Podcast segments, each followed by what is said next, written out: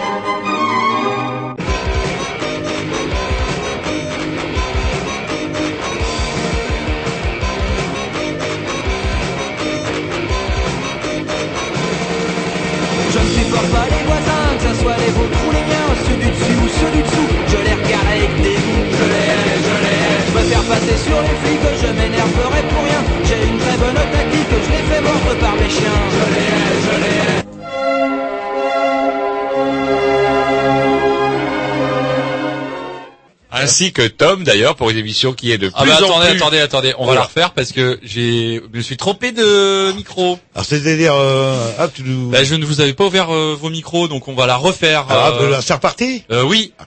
Jean-Loup Rossou et... Ah oui, vous avez l'air de dire rien, comme ça c'est bon. Non, Euh, il faut eh ben non, c'est n'importe quoi. C'est pas parce, Oui, mais- parce qu'il serait vaguement habillé, parce que vous l'avez présenté comme étant élégant. Il se trouve qu'effectivement, un inconnu est rentré dans mon dans, dans, dans les cabanes hier, ce, ce, ce soir pour le briefing. Quelqu'un de d'élégant. Il manquait une petite flagrance. Il faut que je vous offre un petit parfum pour la Saint-Valentin, mon bon, euh, mon bon Tom. Euh, comment dirais-je, afin que euh, vous euh, vous irradiez de toute votre jeunesse, de votre insolente jeunesse. Est-ce que vous pouvez encore nouvelle vous, barbe. Non mais tout, vous tout- pouvez encore tirer la langue? Et tout ça pour dire que c'est Roger Fringant. Moi, au moins, c'est efficace. Ouais, Rossou, c'est long avec Ouais, moi je l'ai dit, je l'ai dit, mais votre petit n'avait même pas ouvert mon micro. Sans oublier. Tom. Et Tom nouvelle console, parce Ouais, que c'est enfin vieille console. Et...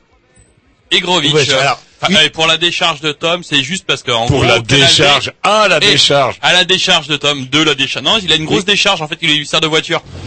Et du coup, on a quand même repris l'ancienne console. Donc d'un côté, on est content, mais on est un peu perturbé aussi. Eh ben, on tourne direct. on est- Et nous aussi, on est perturbé parce qu'on est une espèce de, de table Ce dame qui branle. On se croirait à Kobe pendant le grand tremblement de terre. Alors, j'ai mais- pas bien compris, euh, c'est la faillite ou, quoi, ou pas là Non, on déménage. Ah ouais, on n'est pas comme Charlie Hebdo, on a des difficultés financières là, parce que dans ce cas-là, euh, enfin, euh, imaginez qu'on nous assassine. Euh, Là, euh, énorme euh, solidarité, au moins 200 personnes qui défileraient dans la- les Dans rues les de Rennes, rues. quoi. Des dons qui pleuvraient sur Canal B pour que la liberté d'expression puisse continuer. Ça pourrait être intéressant. Ça- non, ça n'a pas vous brancher. euh, Le côté martyr, il y a toujours quand même un Eh, côté. La Kalachnikov, vous sentez rien. Ah, c'est ce qu'on dit. J'ai pas vraiment envie. L'arme blanche, euh, 27 coups de couteau, ça fait un peu plus chier, quoi, mais la Kalachnikov, Non, rien en fait, rien ne me branche dans, dans votre euh, petit catalogue euh, comment de la mort qui tue. Euh, tiens, je préfère puisqu'on dit, euh, on parlait d'ironie tout à l'heure. euh, alors que je suis tout à mes vieilles compilations de ska, enfin d'essayer d'en extraire la substantifique moelle, voilà je- que je suis tombé sur un morceau d'un groupe qui s'appelle Blue Kia. Je sens, je ne connais pas alors, grand chose. Vous parlez de- tout de suite de votre morceau, on parle pas que c'est les grignoux, que c'est la fin du monde ça. à Canal B, non, on l'a pas dit encore. Si, vous avez déjà dit que la que pourquoi. Tom a loupé son entrée euh, tout simplement parce qu'on a retrouvé la patine des années 60 hein, qui euh, Exactement, Non, voilà, là, et Tom, qui il marche mange, très là, il mange. Voilà mais bon on va s'écouter un peu de Mais il y a toujours pas la lumière rouge. hein. Ouais, mais ça peut-être euh, dans Et après, vous m'ayez coupé pour répéter ce qu'on avait déjà dit tout à l'heure. Euh, comment dirais-je Je tenais juste à rappeler que ce petit morceau tient euh, un peu ironique, euh, puisqu'on parlait d'ironie euh, avant que vous me coupiasse, la chic. Et donc du coup, euh, un morceau ska toujours. Tiens, je vous passerai un morceau de ska. J'ai décidé désormais tous les mercredis. Blue Kia, un morceau qui reprend alors un vieux tube. Vous savez que Dalida l'a chanté. Ça. oui oui oui Vous le saviez oui Mais ils savent pas qui c'est. on va, peut-être l'écouter pour On sait pas euh, qui que- c'est. bah oui on s'écoute d'abord vous savez que ça se désannonce un disque euh, Non, mais ça s'annonce aussi. ça Et là, il est particulier.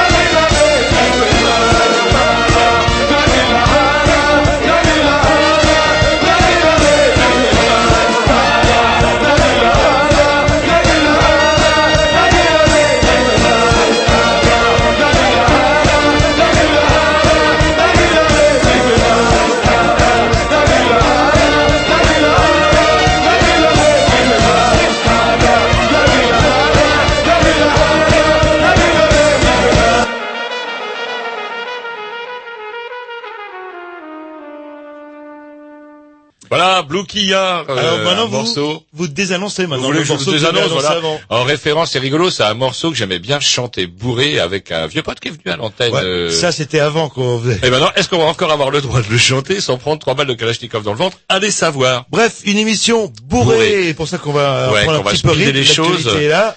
Euh, nous recevrons tout d'abord par téléphone Marie Dufils qui viendra nous annoncer. Encore? Eh oui, eh oui.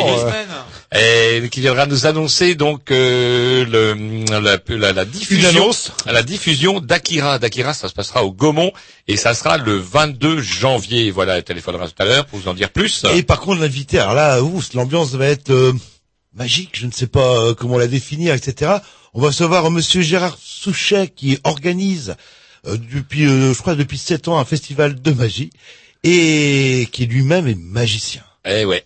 Garez Et- vos ah, portefeuilles. Il n'est pas arrivé. Il s'appelle pas Souchetskou, donc euh, mais je vais quand même garder une main sur mon portefeuille. Allez, un petit morceau pour moi sur un Jean-Loup. Vous voyez, hop, je le désannoncerai après.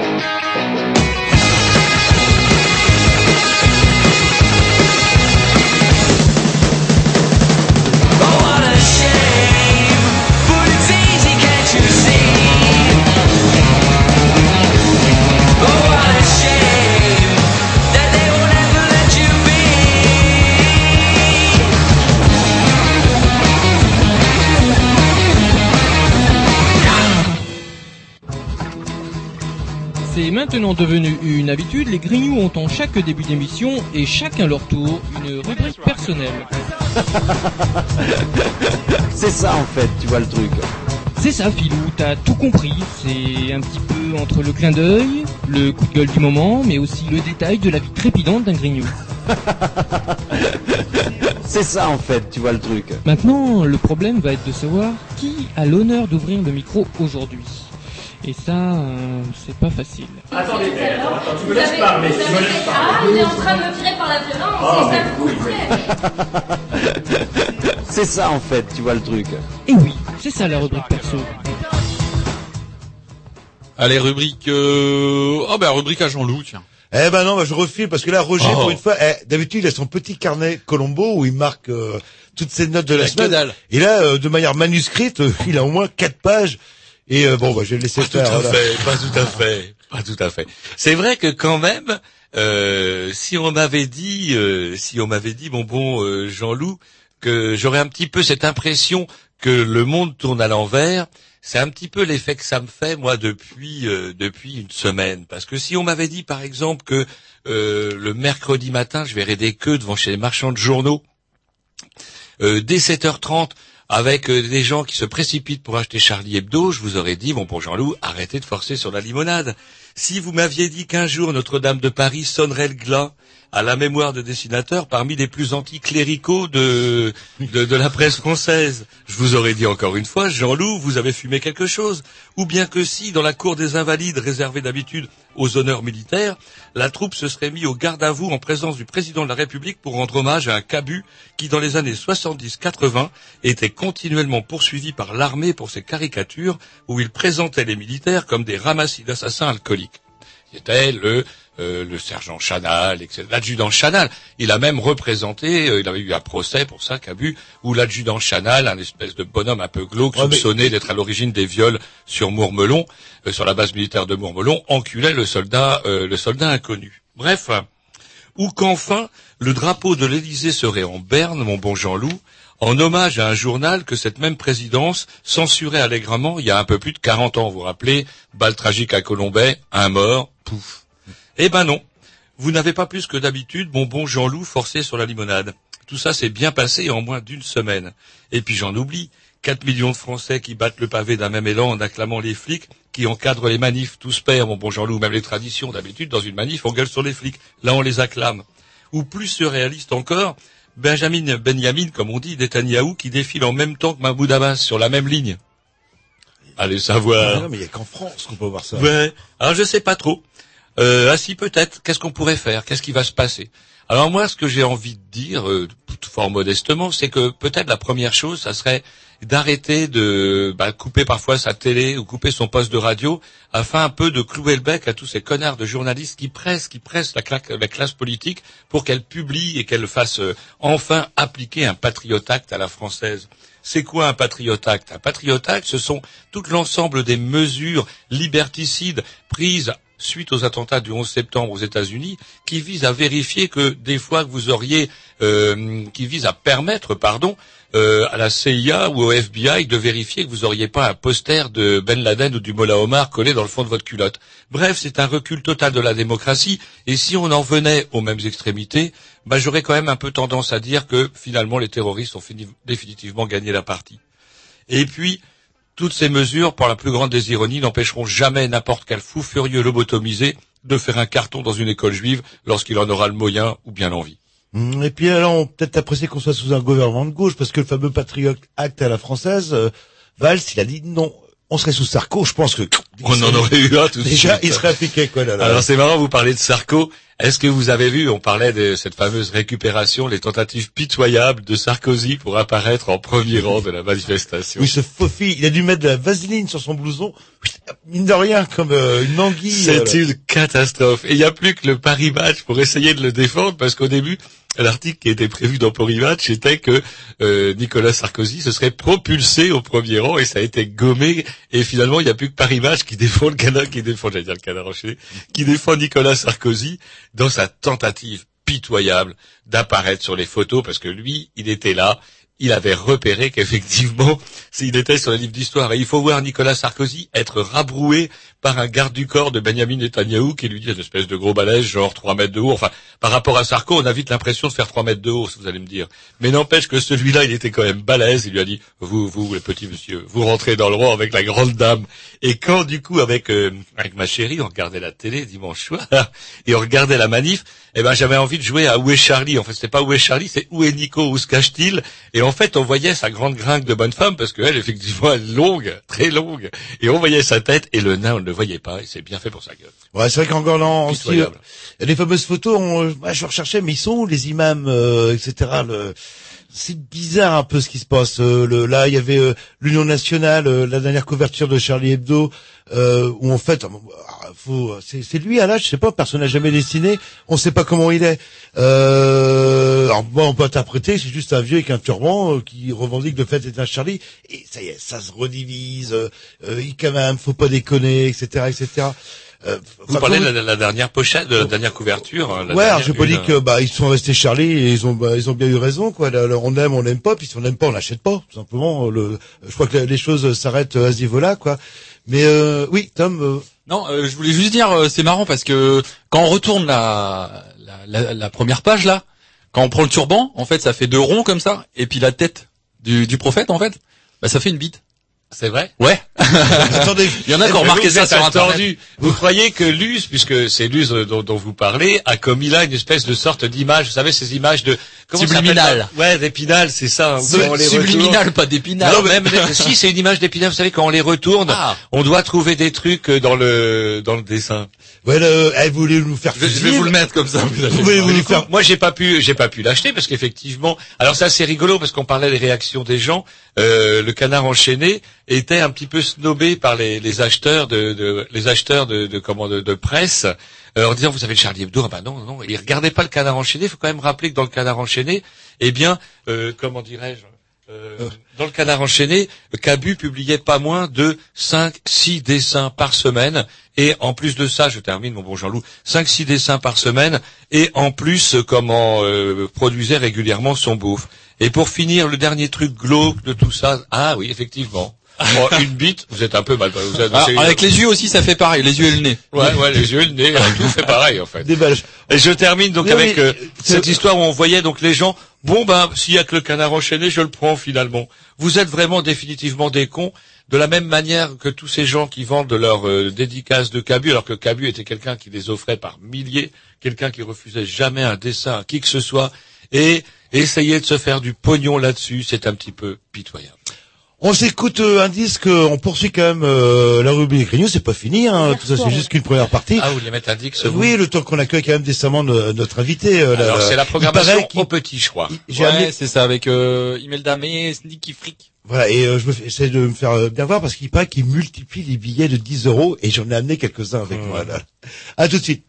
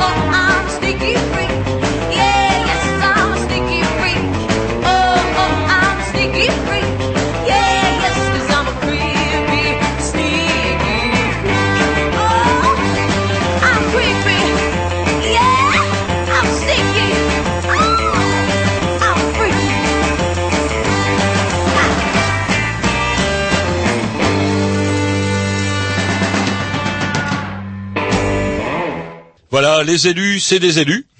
On Justement, disait tout à l'heure, alors que nous discutions avec euh, Monsieur Gérard Souchet. Alors les amis, si vous pouviez, je m'adresse aux techniciens, ramassez vos portefeuilles, ramassez un peu tout ce qui traîne. J'ai déjà mon alliance qui était à ma main gauche, qui se retrouve à ma main droite. Je, je suis, c'est un petit peu Et, magique. et, s'est transformé en argent en plus. Alors Euh, ça, je sais pas, je vérifierai, je mordrai dedans tout à l'heure. Donc du coup, vous aviez encore envie de, de, de conclure parce que moi c'est vrai que j'étais un petit peu dégoûté de voir ce côté, cette belle unanimité. Qu'est-ce qui va oui, en sortir Dans deux mois. ouais. Qu'est-ce qui va en sortir Est-ce qu'effectivement, euh, moi je pense à tous les petits vieux lobotomisés par TF1 euh, qui doivent être à l'heure actuelle, à l'heure où je vous parle, totalement terrorisés, qui doivent avoir des hordes de barbares barbus. C'est dur à dire ça, des hordes de barbares barbus. Vous êtes en train Ou de- des bandes de barbares barbus. C'est encore plus dire. Et Barban. Et barbants. Et du coup, euh, moi j'ai bien peur que pour les régionales, nous nous retrouvions avec pas mal de régions sous la coupe du Front National.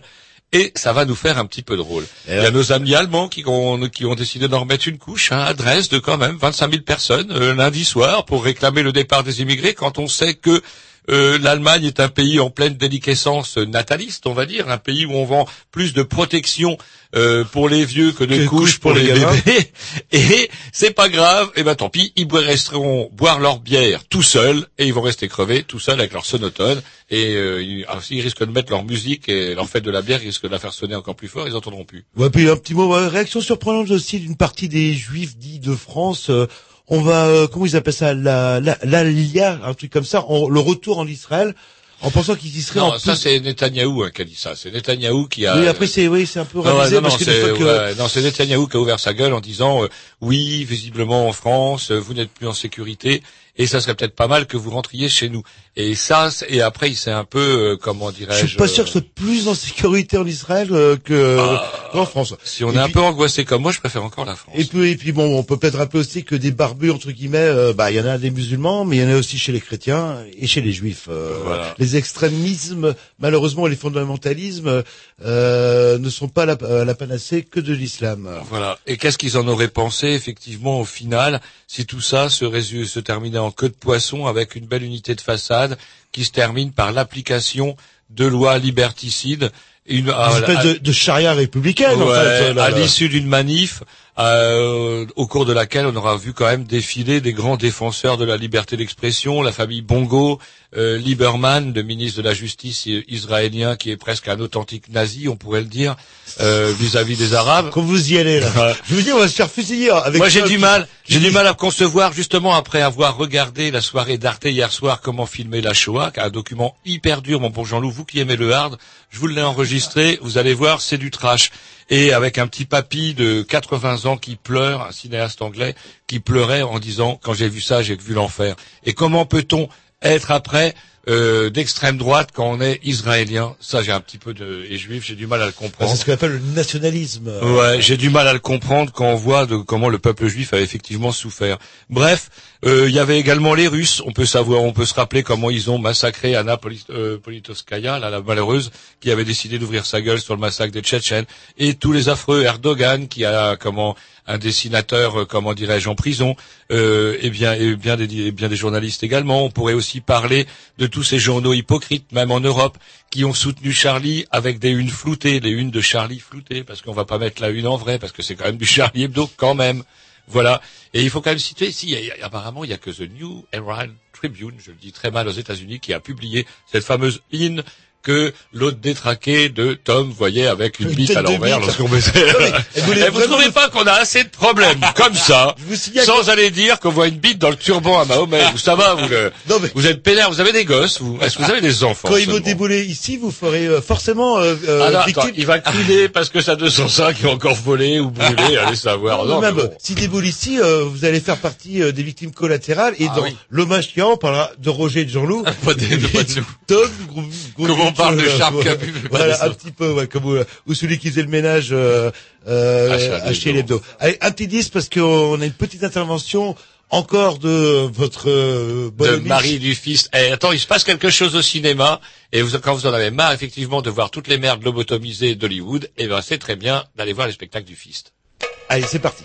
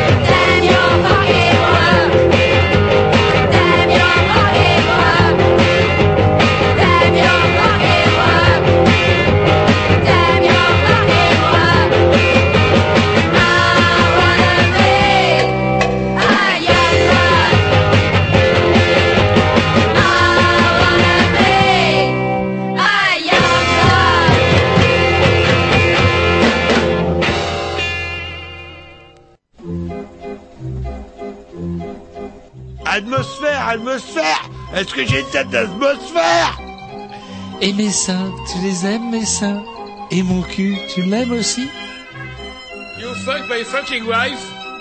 Je suis ton père. J'aime l'odeur du napalm sur la rizière. Et son nom, il le signe à la pointe de l'épée. Darzen, qui veut dire Zorro. Bond. My name is Bond. James Bond. I fuck my wife Mon précieux. Mon précieux. Le joufflu. Il sait le joufflu. Il est mauvais. T'as de beaux yeux, tu sais. Et c'est la rubrique euh, cinéma. Voilà, maintenant on a une rubrique cinéma, c'est pas merveilleux C'est marrant parce qu'avec la vieille console, je trouve que le son- ça sonne, hein, il y a un son qui est différent. Ah, ouais, euh, ah oui, c'est vrai. on sent la voix à l'ancienne, Il y a on du sent- relief, ouais, et on sent les lampes qui chauffent des résistances et tout. On se croirait, tiens, sur Radio Londres. Et nous sommes en direct par téléphone ce soir avec Marie. Bonsoir. Oh là, je ne vous entends pas. Ah, merde. Allô, allô? On n'a pas de fort. retour, il me semblerait. On l'a plus? On l'a plus.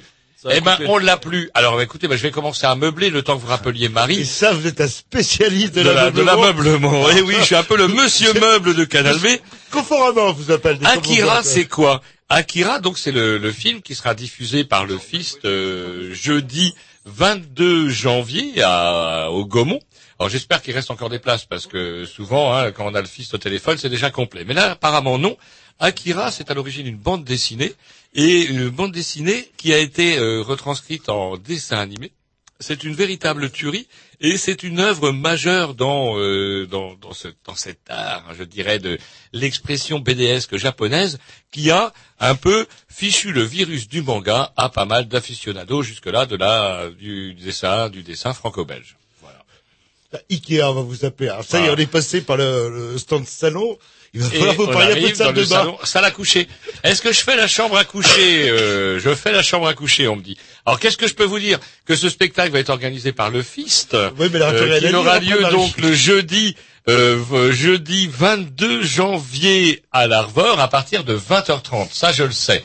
Putain, vous êtes vraiment des branleuses, vous les techniciens, sans déconner. Elles ont rien vérifié. Est-ce que je vérifie si le téléphone Alors, on, on peut, marche on peut peut-être aussi euh, parler que Canal B déménage et que c'est euh, la table euh, qui branle de partout, les affiches qui Ah, disparaissent la qui murs. branle, euh, ça fait 25 ans que je croyais que c'était vous, j'osais rien. Non, non, c'était la J'osais pas vous en parler, je me dis, écoutez, si ça le soulage, moi je n'ai absolument pas parlé de ça. Alors donc on est en plein déménagement, alors on sait pas quand. on- Ouais, ben écoutez, là apparemment on me fait signe que la coupure est grave, on va devoir se faire, se mettre un petit, vous savez, c'est un peu la mire qu'il y avait sur le RTF. Oui, il n'y a pas une, une speakerine. Vous pouvez pas faire la speakerine, Tom Nous Eh, tirez, tirez la langue, maintenant vous ressemblez un petit peu à une, cou- une- une couverture de guépier.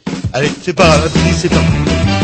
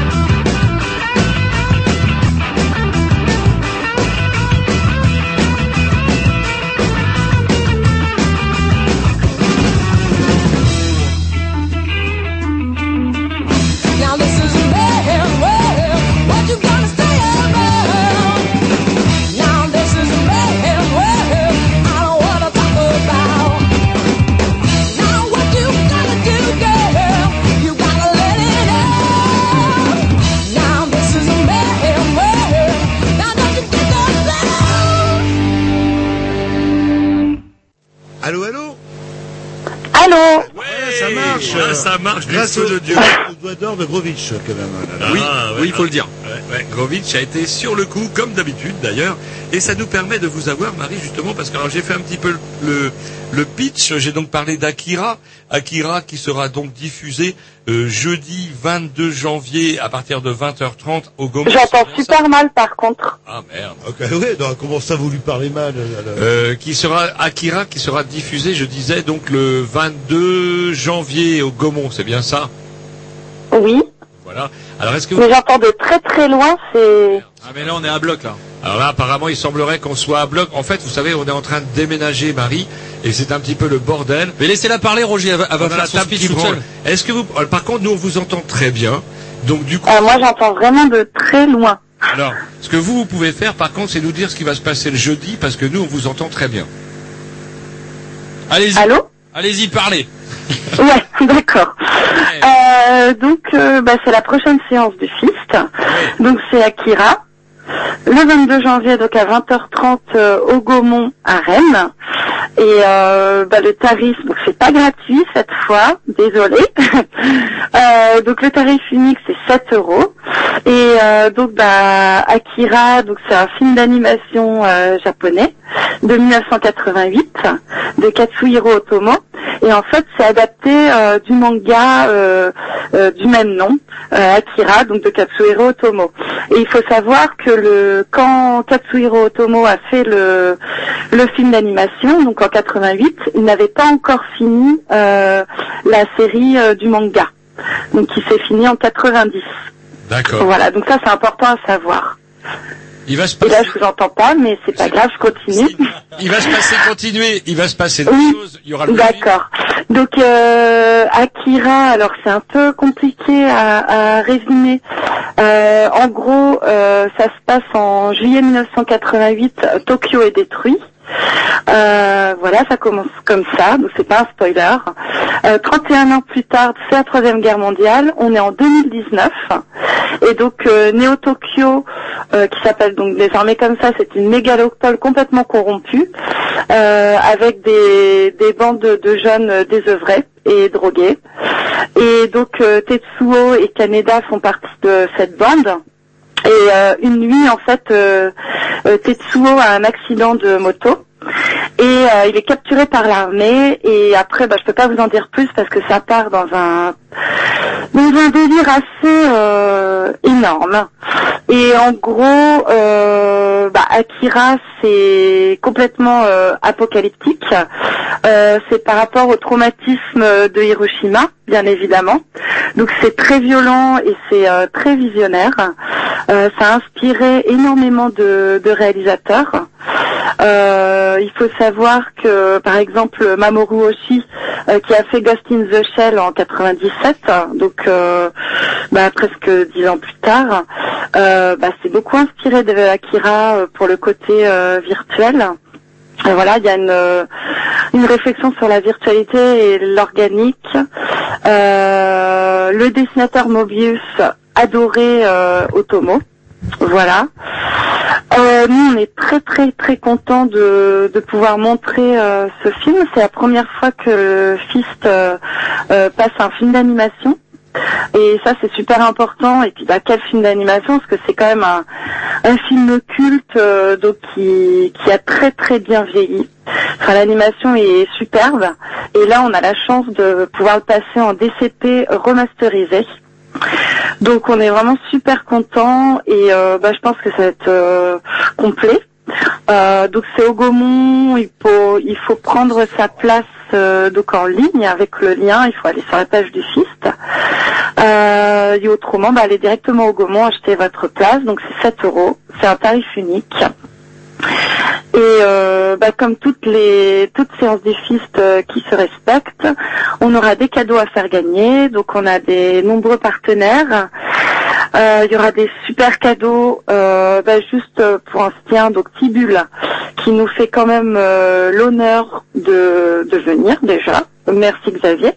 Et en plus, bah, ils nous font gagner des les deux premiers tomes d'Akira.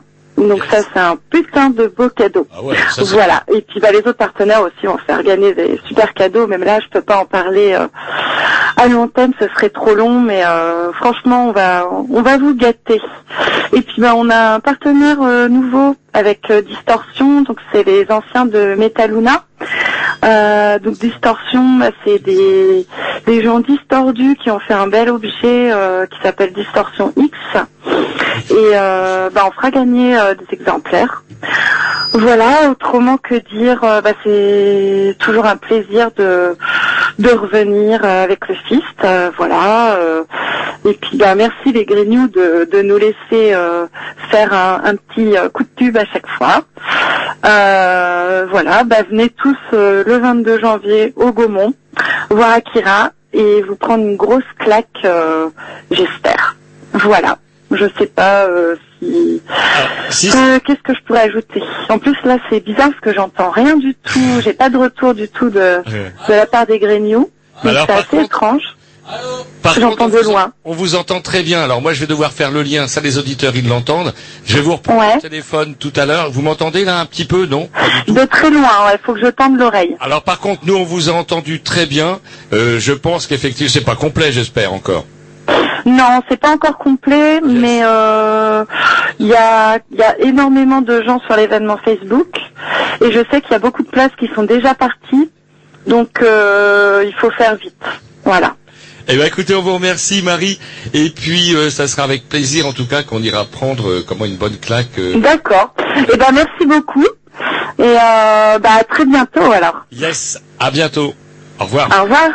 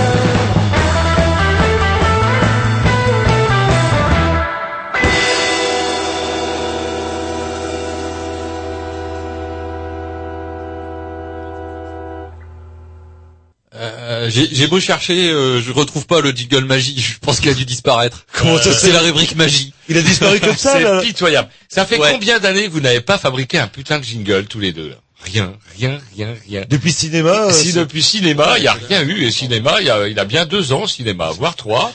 Bref, euh, leur tourne, leur tourne, et quand même, j'ai plein, plein, plein, plein, plein de questions à poser à notre invité. Donc, euh, bonsoir, euh, Monsieur Souchet. Bonsoir, messieurs. Voilà, et je disais à Roger, c'est marrant parce que je vous connais indirectement, mais pas physiquement, depuis des années, euh, puisque pour offrir un cadeau de Noël à mes parents, je les avais inscrits à un spectacle de magie que... Oubliez vous en débarrasser. Ouais, bah, Tiens, comme ça j'aurais eu l'héritage, et on n'en parlait plus. Et euh, bref, c'était, je crois, au casino de Binic. euh, euh, et depuis, je reçois Ah, régulièrement. pas plein de Valandry Euh, ouh, je me souviens ça de remonte à quelques années. Ouais, vous il y en à. Il en Non, mais il y en a, il y en a un plein neuf. eh ben, ça devait être à, à P9, quoi. Et depuis des années, euh, je reçois votre newsletter euh, régulière, quoi. C'est bien, Et vous êtes un homme de goût. Je vous quand- félicite. Bah, quand Roger m'annonce, mais je le connais, Gérard. euh, le- Alors, faut- on va peut-être quand même un peu rétablir la vérité, Gérard, excusez-moi, mais là, il faut aussi, euh, parce que là, on- comment Joseph Staline se réapproprie la vérité En fait, il a absolument rien branlé. Je lui ai dit, tiens, il se tient le Festival international de la magie à Rennes, on n'a jamais fait de magicien. Et Jean-Loup de me dire, non, on n'a jamais fait de magicien. Je lui dis, moi j'en connais un, c'est Gérard Sousset. Me dit, oui, mais je le connais, je le connais, j'ai acheté un cadeau. Oui, mais vous, l'intérêt et par rapport à moi, c'est Sans que vous devez déconner. sortir vos poubelles pour retomber sur Euh, monsieur mais non, mais j'ai pas sorti mes poubelles. Il se trouve que tout simplement, Monsieur Gérard Souchet, tout magicien qu'il est, il a une vraie maison dans un vrai quartier qui se trouvait également mon quartier. Voilà, donc on est voisins. Vous avez de la chance. Et donc, euh, bah, on peut. Est-ce que vous pouvez vous vous présenter en fait Ah euh, oui, oui, oui, bah, avec plaisir. En fait, donc, euh, je suis magicien, donc c'est mon métier. Ça fait euh, quelques années que je fais ce métier depuis que j'ai passé mon baccalauréat, pour être honnête. Donc ça remonte à avant-hier, en fait. hein. ouais. C'est vrai que vous faites. Euh, ouais, c'est gentil, merci. Et euh, en fait, euh, j'ai passé mon baccalauréat pour faire plaisir à, à mon ascendance, on va dire ça comme ça. Et puis ensuite, euh, très vite, déjà je faisais déjà des spectacles avant de passer le bac. Même petite confidence, j'ai passé mon oral d'anglais en réalisant un tour de magie en fait à l'examinatrice d'anglais. En fait, j'avais tous mes textes académiques, Shakespeare et compagnie. Et puis, euh, euh, comme ça me branchait pas plus que ça, j'avais passé un deal avec la prof d'anglais. Elle me fichait la paix et moi, en échange, je distrayais pas la classe. Donc c'était un deal plutôt, bah, c'était plutôt pas mal, c'était correct. Et du coup, ce que j'ai, ce que j'ai fait, euh, donc j'ai préparé euh, toute l'année. Ça me permettait de répéter toutes mes, tous mes numéros de magie. Et arrive le bac, j'ai dit ça perd l'hippopète, j'ai pas d'anglais vraiment euh, construit, donc j'ai écrit un numéro, tout en anglais, avec beaucoup de termes techniques, et j'ai préparé plein de manipulations. Et je suis allé au culot, en fait, voilà, je lui ai dit, bah voilà, j'ai mes dix textes académiques, mais si vous voulez, Je vais vous faire un numéro de magie. Exactement. Je peux vous exp- je peux vous faire un, un texte où vous allez voilà vous, où vous comprendrez à quoi me sert la magie, à quoi me sert l'anglais, euh, à quoi me servira l'anglais dans ma vie de tous les jours.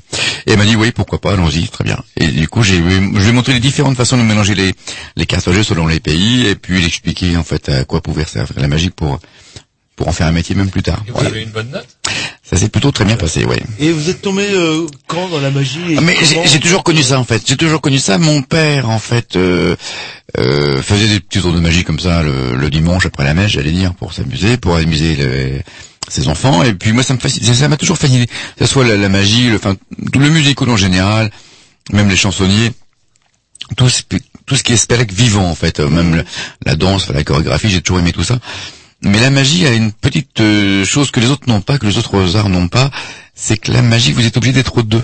En fait, euh, vous ne pouvez pas faire ça tout seul chez vous.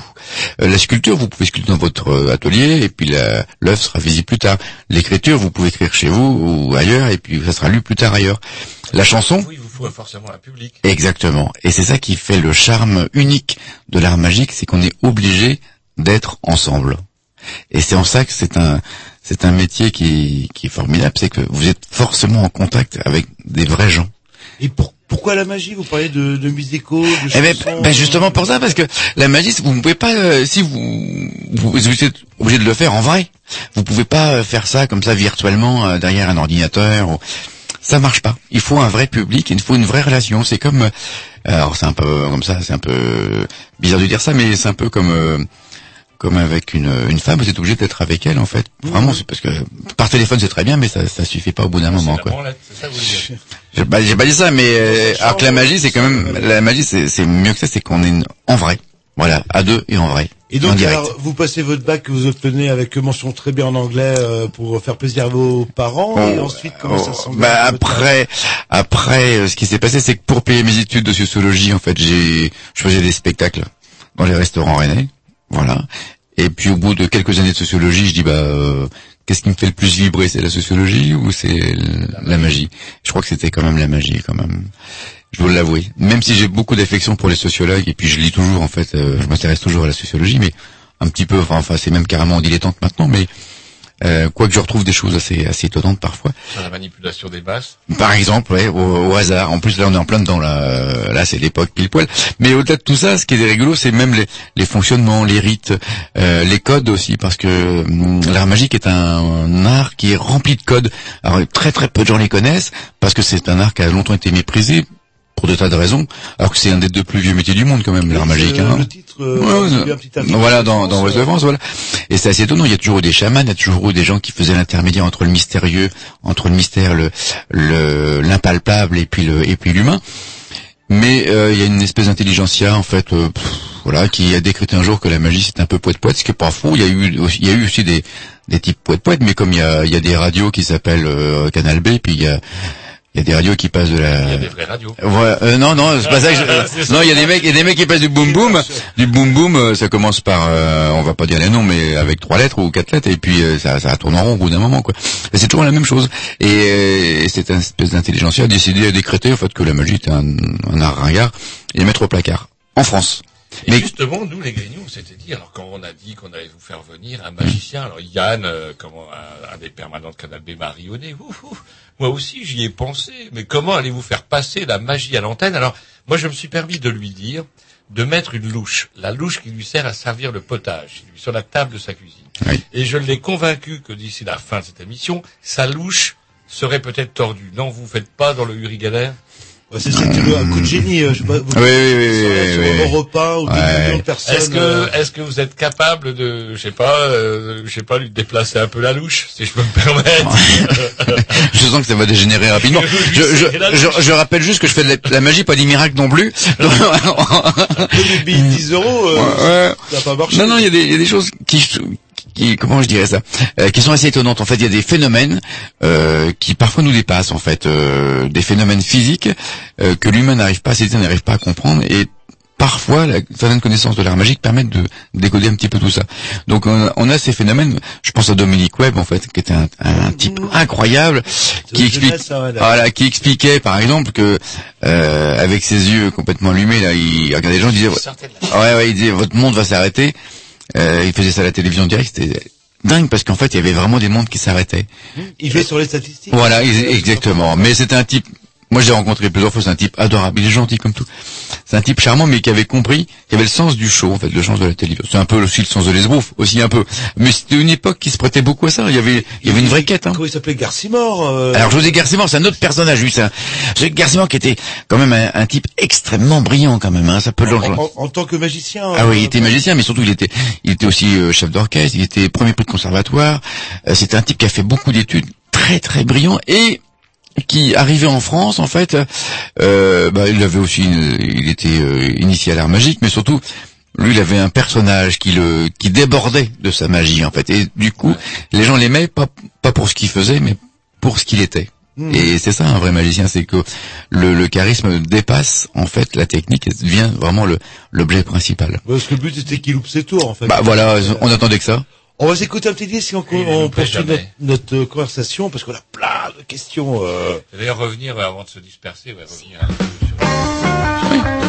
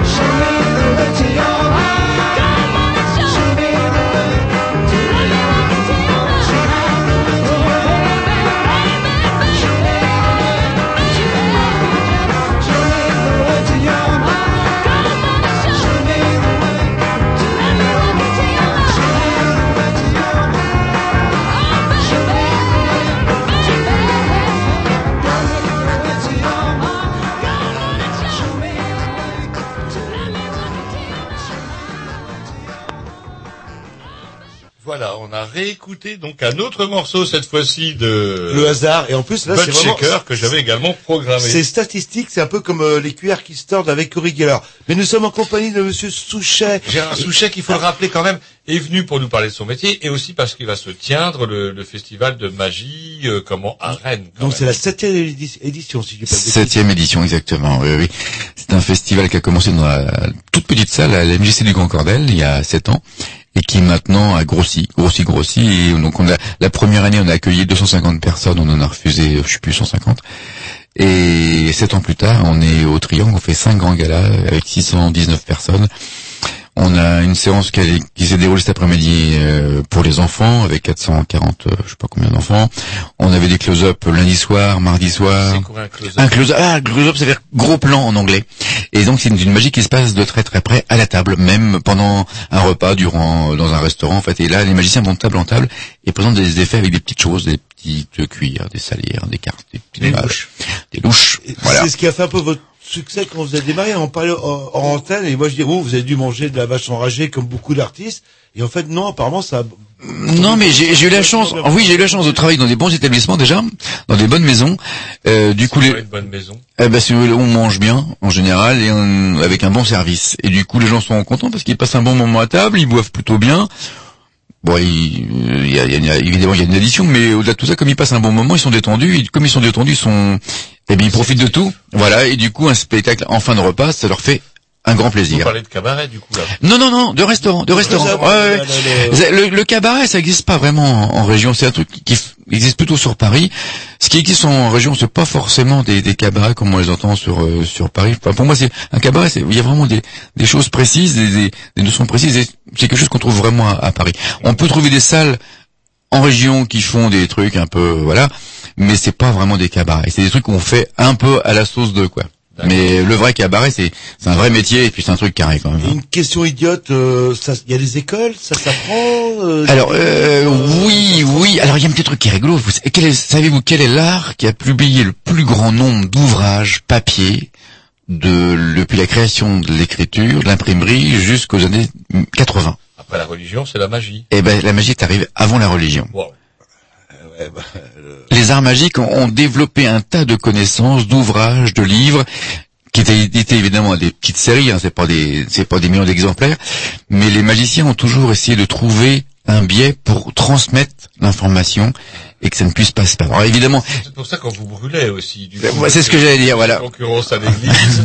Ah oui, Euh, c'est- c'est- ça fait des ordres. ça, ça, ça, ça foutait un peu le bordel, faut bien dire. Mais au-delà de tout ça, ce qui est intéressant, c'est que euh, la magie, en fait, euh, si vous si vous n'êtes pas magicien, si vous n'êtes pas initié, vous pouvez ouvrir un livre de magie. Et c'est pas pour ça que vous pourrez comprendre ce qu'il y a dedans. En fait, c'est- très très codé. Tout à l'heure, je parlais de code, mais euh, dans l'écriture, c'est codé. Dans la lecture aussi, et puis il y a tout un tas de vocabulaire, de de mots clés en fait qu'il faut d'abord euh, assimiler. Et pour bien les comprendre, il est, je crois que même encore en 2015, eh bien le plus simple c'est d'avoir un maître en fait qui vous qui vous accompagne en fait. hein. C'est comme du compagnonnage en fait qui vous prend en charge et qui pendant un, un temps déterminé, eh bien vous apprend tous les fondamentaux avant que vous puissiez voler de vos propres ailes. Vous avez eu un maître vous Oui, j'ai eu cette chance en fait de rencontrer un, un grand maître qui m'a qui m'a enseigné, qui m'a euh, qui me faisait avancer que quand je lui montrais quelque chose de nouveau ou auquel il n'avait pas forcément pensé ou une orientation qu'il n'avait pas forcément choisie. Et c'est comme ça, vous montrez quelque chose et puis la semaine d'après vous recevez autre chose, faut le l'emmagasiner, le digérer et puis le montrer autrement et, et c'est ainsi de suite que vous pouvez avancer, je crois, le, le mieux parce que les livres ça existe, Internet ça existe, tout ça c'est très bien. Mais il y a une chose qu'il faut jamais oublier, c'est qu'on travaille pour un public et on travaille pas pour son miroir ou sa glace dans sa salle de bain. euh, Dans son miroir, on peut se planter. Ah oui, non, mais dans son, puis dans son miroir, on peut s'épater, quoi, mais ça, ça dure euh, 10 secondes, quoi.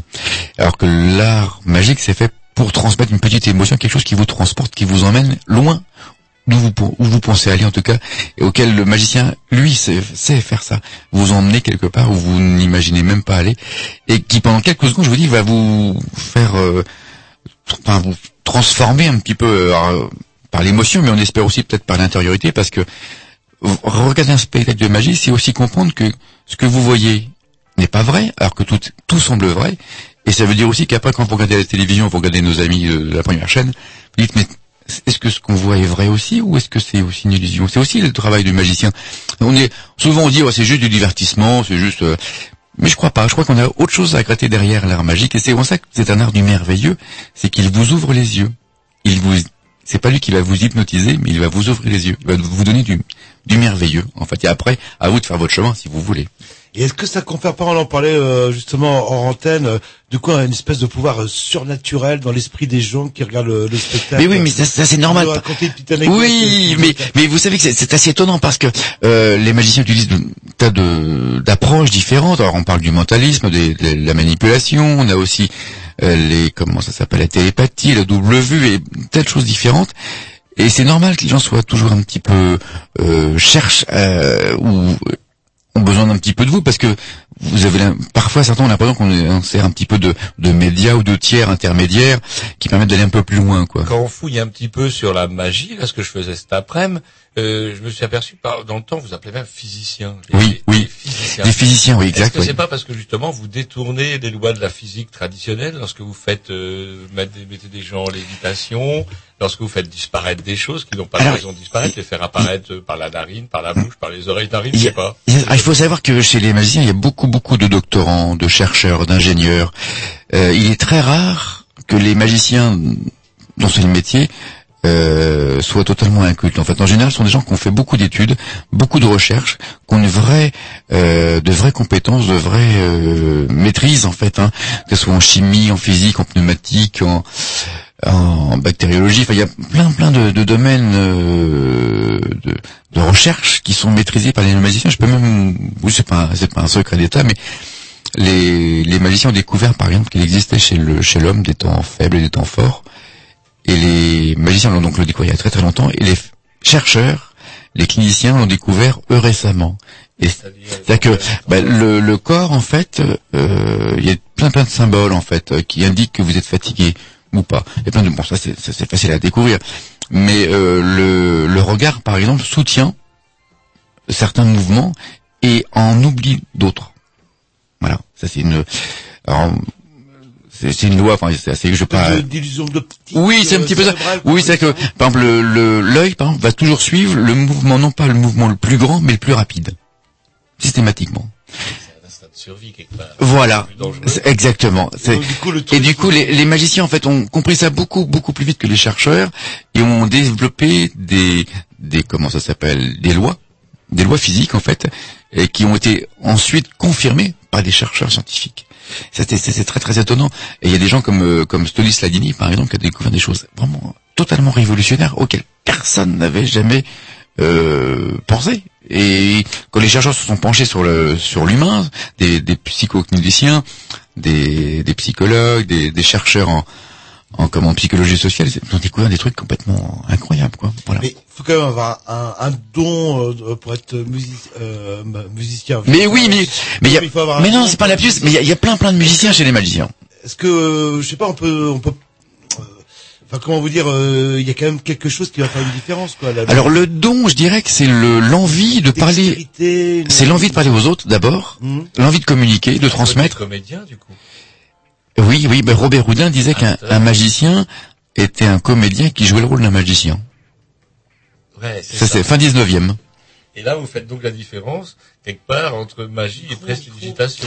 Alors la magie, alors la magie, on va dire, c'est un un nom générique qui englobe tout le monde, voilà, et dans lequel on peut trouver des mentalistes, des prestidigitateurs, des manipulateurs, des télépathes, des, escamoteurs. des escamoteurs, des illusionnistes, des physiciens, etc., etc. La magie, en fait, le, le problème c'est que c'est euh, très compliqué à définir, en fait, euh, parce qu'il n'y a, pas une magie, mais en fait il y a des magies. Et souvent on résume de la noire. oui, alors là, mais euh, bah là il y a des choses assez épatantes aussi avec la magie noire, assez assez rigolote parce que il y a, y a plein plein d'anecdotes en fait euh, que les magiciens racontent. euh. on a tous eu dans notre carrière, on a toujours, on a tous eu affaire à quelqu'un qui qui avait besoin de quelque chose comme ça, euh, de magie noire ou d'un phénomène qui le dépassait, qui avait absolument besoin de résoudre ce, ce problème. Et plutôt que d'aller voir un un prêtre, ils se sont dit, oh, je vais plutôt aller voir un magicien, ça va peut-être me coûter moins cher, et puis ça sera peut-être plus rapide surtout. Quoi. Mais il y a, y a plein plein d'anecdotes là-dessus. Mais je, reviens juste mm, sur les sur le sur la magie parce que en fait souvent elle a été très très euh, très vite euh, comment on va dire euh, déconsidérée ou méprisée parce que certains euh, intellectuels entre guillemets ou certaines personnes se disaient oh bah la magie je vois ce que c'est je j'en ai vu un mais c'est comme si on avait lu un livre c'est comme si on avait lu un livre euh, oui oui à la ferme et après on se dit oh non la littérature c'est c'est oui oui à la ferme quoi c'est pareil et, et donc la magie mais la magie par définition est secrète évidemment, c'est son cœur de métier. J'allais dire, les magiciens ne sont pas, ont pas forcément toujours communiqué auprès du grand public. Ils ont communiqué dans leur spectacle, ça, façon très très professionnelle. Mais après, ça s'est pas forcément ouvert. Et c'est aussi un petit peu le retour de bâton, cette, ce discrédit vis-à-vis des magiciens qui, qui revient maintenant en force. Mais quoique, quand je dis en force, c'est pas totalement vrai. Quand les gens connaissent un petit peu la magie, découvrent et se rendent compte que, ben, justement, c'est très extrêmement pluriel, la vie, le regard sur l'art magique a tendance vraiment à changer mais radicalement. Nous, on le voit tous les ans au, festival. Les premières années, les gens disent bon là, j'avais trouvé personne pour emmener les enfants. Alors bon, bah c'est moi qui m'y colle parce qu'il y avait personne. hein. Et on les voit ressortir du théâtre en disant ah en fait, je ne savais pas que c'était ça la magie. Et l'année suivante, on les voit revenir, mais sans les enfants, uniquement avec des adultes. C'est très étonnant. ça. On s'écoute un petit disque et justement, j'aimerais bien qu'on parle des la- enfin, les différentes familles euh, de la magie que nous, on confond allègrement en appelant ça de la magie tout simplement. C'est parti.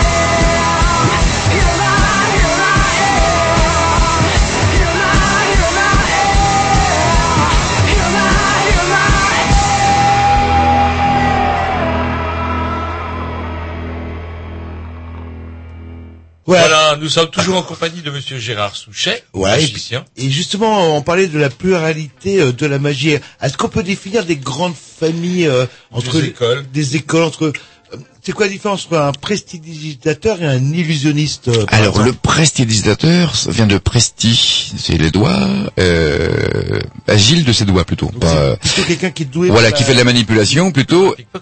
Par exemple, par exemple, pas que le pickpocket fait plus appel à du détournement d'attention qu'à la manipulation. Et l'illusionniste travaille plutôt lui avec des grandes boîtes où il coupe les femmes, il les fait disparaître ou les apparaître, pas les femmes ou les hommes d'ailleurs. Et donc c'est un autre type de magie où on n'a pas besoin d'avoir une dextérité. Si, si, si, c'est important. Il faut ou- quand même avoir une, euh, euh, je dirais le lien, c'est la connaissance, euh, la connaissance de l'humain. Voilà, c'est un petit peu ça qui fait le lien entre tous les arts de la magie, c'est que on connaît l'humain de façon assez, assez intime, et on connaît sa façon de fonctionner, comment le l'œil réagit, comment même l'intellect, euh, comment on va analyser, par exemple, ce qu'on va découvrir sur scène, et comment le cerveau va travailler.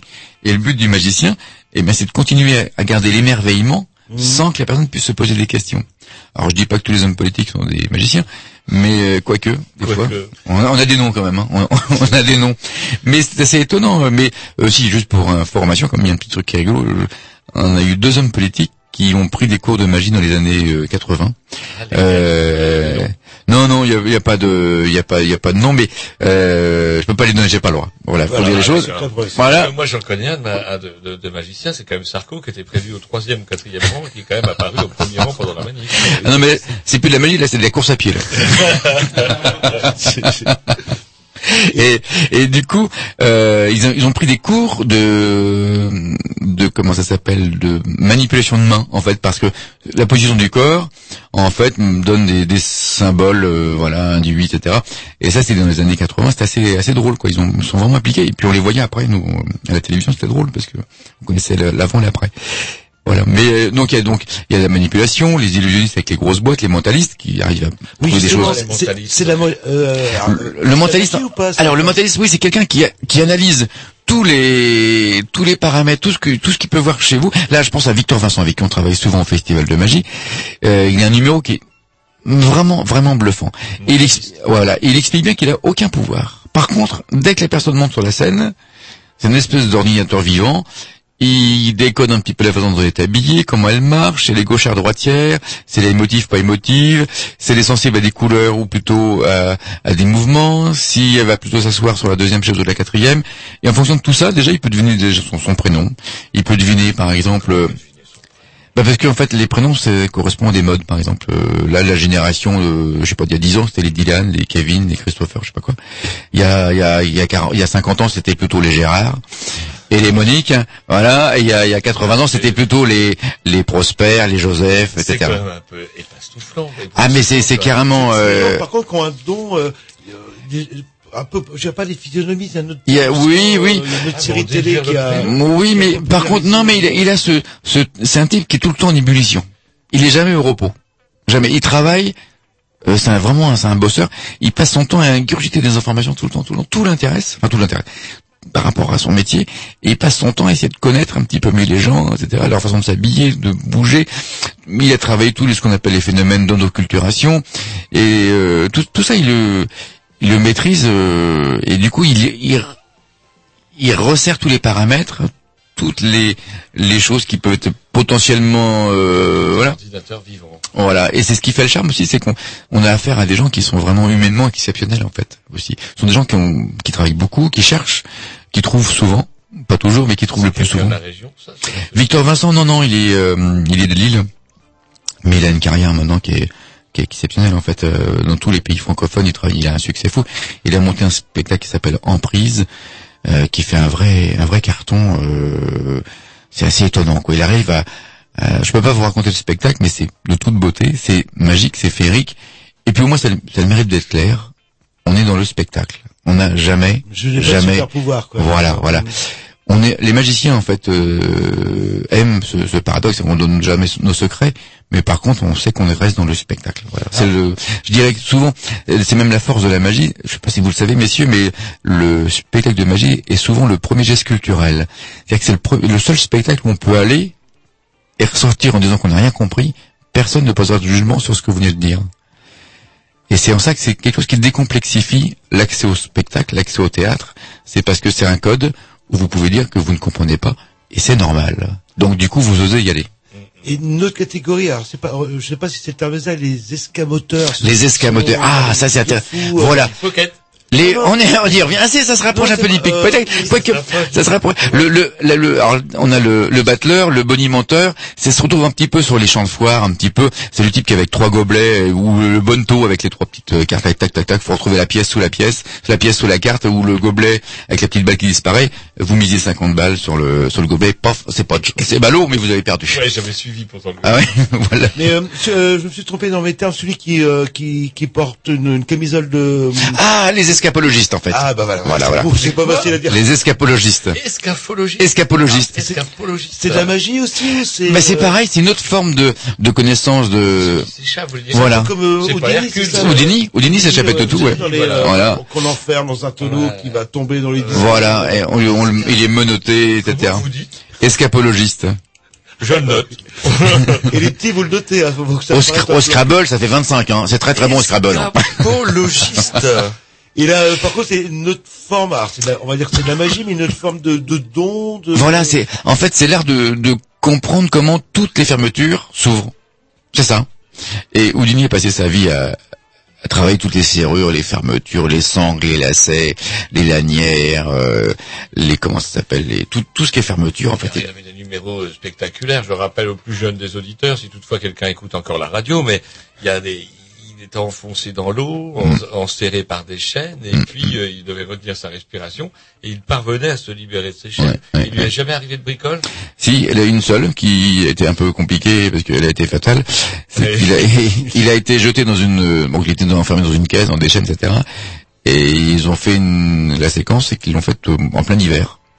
Voilà. Et à cette époque-là, on est, le damar thermo- thermolactyle, euh, comment ça s'appelle, euh, étanche, n'ex- n'existait pas vraiment. Et là, il est, bah, il, il est, il est resté au fond de la boîte, quoi.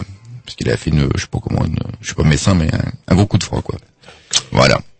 On, on s'écoute. Est-ce qu'il y a d'autres spécialités qu'on n'a pas évoquées euh, Ah oui, oui, il y a du, il y a, il y a aussi ce qu'on appelle les, les magiciens de close-up, en fait, qui font des tours de magie de très très près, voilà. On a aussi les, alors il y a dans le close-up, il y a les cartomanes, Enfin, il y a plein de sous-catégories, en fait. euh. Thomas, ça fait bizarre. Je sais pas une question idiote. Est-ce est-ce que les fakirs, euh, ce sont des magiciens? Alors les fakirs, alors, les fakirs, euh, c'est, Ils sont pas clairs. apparemment. euh, les fakirs, c'est un peu compliqué parce qu'en fait, c'est, ça, c'est quelque chose qui a disparu, en fait, les fakirs. Il y en a plus que deux ou trois, moi, que j'en connais. Ça. Oui, mais en France, il y a eu, ils ont eu, des sables. voilà, ouais. qui se, euh, Ah, Il y a- dans- il y a toujours ça. Se cavale plein de trucs. Il y a. Alors il y a du, euh. il y a- alors il y a tout ce qui est lié aussi au spiritisme, au fait aussi. Il y a toute cette euh, cette catégorie-là. Euh, alors les fakirs, c'est, en fait, ils ont eu une grosse grosse vague de succès dans les années 60, notamment avec André Sans-Laville qui organisait des tournées. Euh, de magie et ils avaient vraiment beaucoup beaucoup de succès mais c'est vrai que c'était un petit peu morbide ils se faisaient euh, attacher sur une croix voilà ils se faisaient clouer sur une croix enfermés et enterrés vivants euh, alors ils s'enfonçaient les cercueil. voilà, c'est vrai. Euh, sous terre, en fait, on creusait, on les recouvrait. Il y avait donc les types qui se transperçaient les joues, les genoux, les bras, euh, tout le tralala. Voilà, voilà, c'était, c'était des fakirs. Et euh, ça, a un, donc maintenant, c'est un petit peu, euh, comment on va dire, parce que comme c'est plus politiquement correct, le, le spectacle, plus ça, en fait, dans les clubs sadomaso, maintenant. voilà, ouais. Mais quoi que ce ne sont pas des types, ce sont des types extrêmement euh, méticuleux en fait. hein. C'est pas, ils font pas n'importe quoi dans tous les sens. C'est assez étonnant. Euh, moi, j'en ai vu marcher sur des tapis de verre, enfin des trucs euh, complètement barrés, se faire écraser, euh, des briques sur le ventre, enfin des choses comme ça, complètement.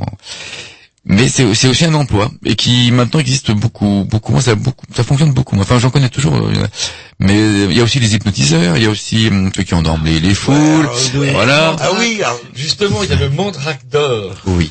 Alors, Mandrake, on parlait de, de, de magicien célèbre. Moi, Mandrake, j'adorais, mais c'était dans Mickey. et Mandrake, il avait un espèce de chapeau de forme. Il avait un pote à lui qui s'appelait Lothar. Lothar, fallait pas le faire chier parce qu'il avait une peau c'est un gros belge, je me souviens de ça. Ouais, Là, et un chapeau rouge à la turque et il vous pétait la gueule. Mais il était, lui, hypnotiseur.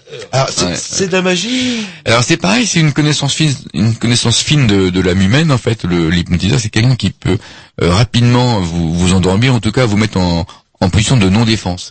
Il est- Ça marche pas sur tout le monde, je crois. Il y a des gens qui sont non, il y a des gens qui sont plus sensibles à, à ça, et puis il y a aussi des conditions pour qu'ils soient plus sensibles.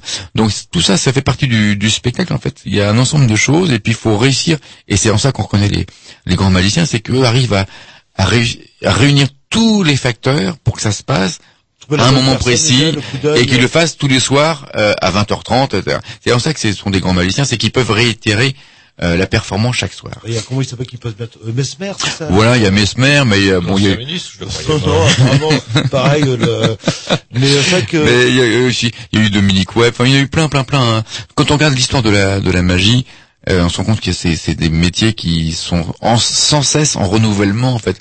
Euh, je pense à Robert Houdin, on en a parlé un petit peu tout à l'heure, euh, qui a renouvelé totalement l'art magique parce qu'il s'est habillé, et il a utilisé des objets qui étaient de contemporains.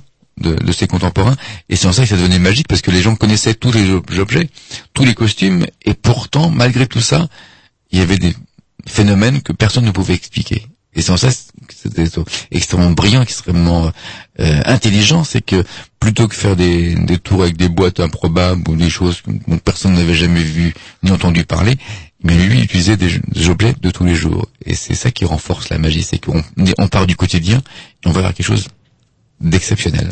on s'écoute à Teddy, c'est encore, alors, quoi, il nous reste une demi-heure, on a plein, plein de questions à vous poser encore.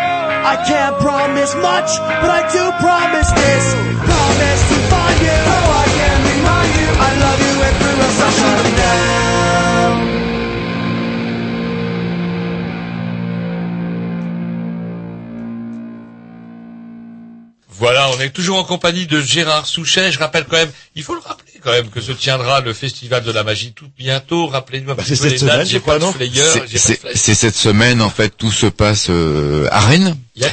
Yes, euh, donc lundi, mardi, c'était hier avant-hier, on était, on avait des soirées close-up au tire-bouchon, à la crêpe Stall notamment. Aujourd'hui, mercredi, c'était la journée des enfants. Donc avec euh, un spectacle pour enfants dans, dans un beau petit théâtre de 400 places là. Et puis ce week-end, vendredi, samedi, dimanche, là, ce sont les cinq grands galas internationaux. Vraiment, c'est la crème de la crème qui se déplace spécialement pour le festival à Rennes. Donc là, vous ne les ratez pas. Vous le regretteriez toute votre vie, je pense. hein, Vraiment, vraiment. Et en toute alors, modestie. Hein. Et en plus, il y a- plus de détails tout à l'heure. Et en plus, on vous a pas dit qu'il y a 200 places à gagner euh, Chez les Grignoux. donc aucun problème. Alors justement, est-ce qu'il y a, euh, on a parlé un petit peu de, de On en personnages reparlera tout à célèbres. Est-ce qu'il y a eu des, des grandes périodes de, de la magie, un espèce d'âge d'or pour vous Alors oui, il y a eu des âges d'or formidables chez les pharaons. Bon, tous les grands, chez les Égyptiens, tous les grands pharaons, euh, enfin tous les grands, tous les pharaons avaient leur magicien, voire deux ou trois. En plus des prêtres, est-ce que c'était lié Oui. à la religion ou c'était Alors c'était un peu, c'était un peu lié quand même. Il y avait des choses. euh, on a retrouvé dans sur les pyramides des, des hiéroglyphes assez étonnants.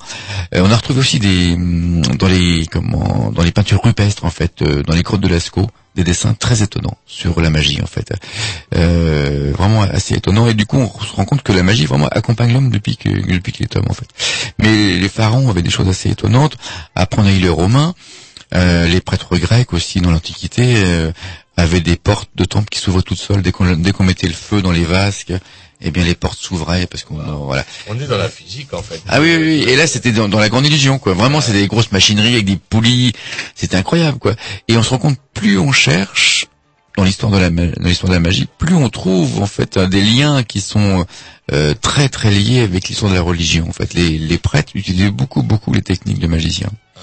Voilà. Et puis ensuite, à- alors ça c'est les, les grandes époques, euh, on va dire spectaculaires. Et puis euh, plus proche de nous, eh bien dans Âge, par contre, j'imagine, c'est un peu une période noire. ah là, c'était, fallait pas être trop, trop, fallait pas trop se faire remarquer quand même. Hein. Fallait plutôt filer doux parce que ça devenait un peu craignos quand C'est même. hein. marrant, ce qui a permis de sauver, vous parliez des livres de magie justement Mmh, tout à l'heure, mmh, mmh. et d'après ce que j'ai lu, ce qui aurait permis de sauver un peu la vie de pas mal de magiciens, c'est au 1541 pour être précis, mais je l'ai vu cet après-midi, c'est pour ça que je peux être précis.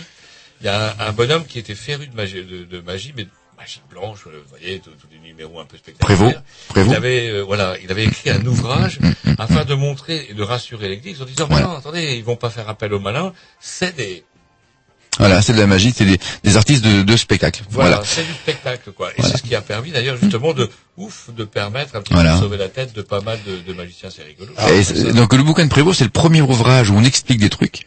En fait, euh, et on alors, quand on le lit, c'est c'est super à lire hein, parce qu'on comprend rien du tout. C'est vraiment très bien fait, mais c'est exactement ça le, le but du livre, c'est d'expliquer aux religieux qu'il n'y avait pas de danger, qu'on n'allait pas leur piquer leur boulot en fait. Parce que c'était ça le problème des magiciens et des artistes de spectacle, c'est que les, les religieux disaient oh là là, euh, on va vite être au, au, au- chômage à la sédique à cette époque-là, ça va pas être facile. Et ensuite, euh, donc ça c'était le 16e siècle, mais ensuite on est arrivé à on a eu, est-ce que, juste une petite parenthèse, est-ce que vous savez que Molière a écrit une, une pièce sur la magie? Ah, voilà, mais c'est aussi. Voilà. oh non, mais moi j'ai, moi appris, j'ai appris tout ça en fait euh, plus tard, après avoir quitté le lycée et le collège. Euh, On m'aurait appris euh, cette euh, cette pièce là au lycée au collège. Je, je pense que là je faisais le- l'exposé entier sur la vie de Molière sans aucun problème quoi. Euh, ça ça s'appelle l'illusion comique. Et tout le monde a entendu le titre, mais personne ne la connaît et elle traite que de l'art magique parce qu'en fait euh, Molière avait bon grâce à Louis XIV, ça avait récupéré quand même pas mal de pas mal de blé et ils avaient monté une pièce sur les magiciens. Voilà. Et, mais c'est assez subtil, c'est très, très bien fait. Donc voilà, donc voilà, on, saute, euh, je saute d'époque. Je vais vite, hein, je vais vite parce que, mais il y a dans chaque époque, il y a des magiciens qui ont marqué leur temps. Hein. Toujours, toujours, toutes les civilisations et toutes les époques ont eu des très grands magiciens. Et je vais arriver en début du XXe siècle, en fait, où là, c'était vraiment un âge d'or, l'âge d'or des grandes tournées de magiciens. Et je dirais que les, le crack de 29 a été un, a fait un bien faux magicien parce que du coup, comme c'était la misère, euh, les gens vraiment avaient besoin de, de s'amuser, de se distraire, et puis de voir des choses qui les faisaient rêver, qui pouvaient un peu leur, euh, les faire souffler un petit peu. Et du coup, on a toutes ces grandes tournées de euh, de, de- je pense à, euh, comment il s'appelle bah, le, le nom m'échappe euh, Blackstone enfin tous aux États-Unis avec des grands des grandes tournées. En France on a eu plus tard mais là c'était beaucoup plus tard on a eu quelques tournées avec notamment Al Rex qui était un type de qui habitait dans la Manche qui a fait des grandes tournées en France qui a eu le bah, pareil un type qui a inventé le premier chapiteau gonflable. Ça c'était dans les années 50 hein, juste après la guerre hein un chapiteau gonflable. Je sais pas si la révolution à cette époque-là, quoi. Parce que le caoutchouc, il n'y avait pas beaucoup, le vinyle, ça n'existait pas. Et lui, il a, inventé tout ça. Donc, il avait tout dans son camion. Il arrivait sur une place du village, paf, il gonflait son truc. C'était, j'ai vu quelques photos.